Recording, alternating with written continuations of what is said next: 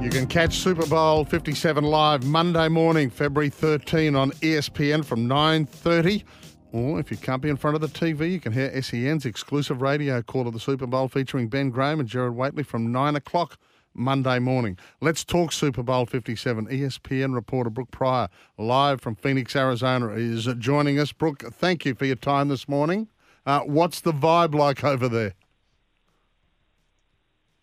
Well, people are definitely excited. I mean, it's kind of crazy that it ends up being these two teams with the number of storylines between them. Um, you know, a, a big chunk of Kansas City's core, you know, Andy Reid, the GM, um, number of assistants, all came from Philadelphia, where Andy Reid was coaching before he was in Kansas City, and then Nick Sirianni, the Eagles head coach, was also an Andy Reid assistant, and so it, it's just I feel like kind of a big reunion between these two sides. I mean, obviously you have the Kelce brothers, Donna Kelce. Her mom was the first one to ask Roger Goodell a question today at the press conference, so um, it, it's really exciting. Oh, what what was the question? I'm sorry, what was that? Uh, what, uh, I've often wondered just how much food Mrs. Kelce must have bought for the kids over the, over the time of their growing up. But what did she ask the the uh, Roger Goodell? I, I'm sure she bought a lot. She asked uh, Roger Goodell um, the advice that he would have to um, moms who are, you know, raising Super Bowl sons or who are raising sons that want to play the game. Um, but you know, I think that she's probably the one who's best equipped to answer yeah. that question because she's raised, you know, now two sons who are going to be playing in that game here in just a couple of days.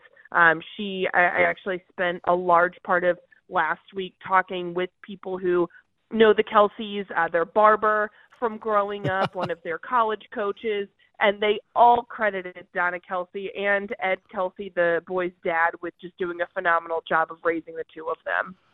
Hey, Brooke, naturally, where we're from, the big news with us is Jordan Mailata and uh, Arryn Siposs, and particularly Mailata, I suppose, because his backstory is just unbelievable. Yeah, absolutely. And you know what? He is such a huge part of the Eagles' offensive line. I think that that's going to be one of the things that is defining uh, for the Eagles in this game that's really, I think, going to dictate how this goes is this offensive line has played so well all season. Um, Mailata being a huge part of that. Um, and I think that the protection that they've given Jalen Hurts is big, and it's going to be crucial in this game considering the Chiefs have, I believe, 55 sacks this year, second to the Eagles that is going to be a really tough order uh, to keep Jalen Hurts protected, but they've done a really great job so far this year. Mm, and, you know, that offensive line has done the job for Philadelphia. Kansas City, what, what have they offered all year? These are two the favourites and top seeds of their divisions about to square off. Yeah, this is you know this is the game I think that if you're a football fan, you hope that you're going to see is the best of the best. And these teams are so evenly matched. I believe they scored the same number of points in the regular season. They are almost, you know, exact images of each other where they rank um, in the AFC and in the NFC. And for the Chiefs, I mean, it all goes through Patrick Mahomes. It doesn't matter if he's playing on one foot, one leg, sprained ankle, whatever. He's still getting the job done. Um, and so for the Chiefs, I mean, the key is going to be his health and his mobility. Um, you saw in the AFC Championship game, he put together a game winning drive on that ankle that was clearly, I mean, he didn't have the full range of motion. A high ankle sprain isn't something that most players can recover from in just a week, but Patrick Mahomes is not most players. He's probably in the top point oh oh oh oh oh one percent of players that are able to do that. So, I mean, the key for the Chiefs is going to be continuing to protect him and limit the pressure and the contact that he takes, um, especially when you look at the Eagles' defensive line. I mean, they lead the league in sacks. Um, they have gotten all over opposing quarterbacks, and so the Chiefs have got to protect Patrick Mahomes and Mahomes has just you know got to play healthy, got to gut it out for one more game. But I've I've covered Patrick Mahomes for a long time, and if anyone can do it, it's him. Hey, Brooke, just give us an, an, overview of what it's like. We spoke to uh, an Aussie journo who was who's been over there with covering another event, and he was there for the media day. He was telling us like there are six thousand accredited media. yeah, quite literally hear people say, "Oh, this is the Super Bowl in my industry," or "Oh, this, you know, this whatever event is like our Super Bowl." Well, this is quite literally journalism Super Bowl in addition to football Super Bowl because there are so many people everywhere. I mean, this is as much entertainment as it is sports and you know serious journalism that's being done because so much of it. I mean, this is what you know it's on a bucket list for for just about every sports journalist.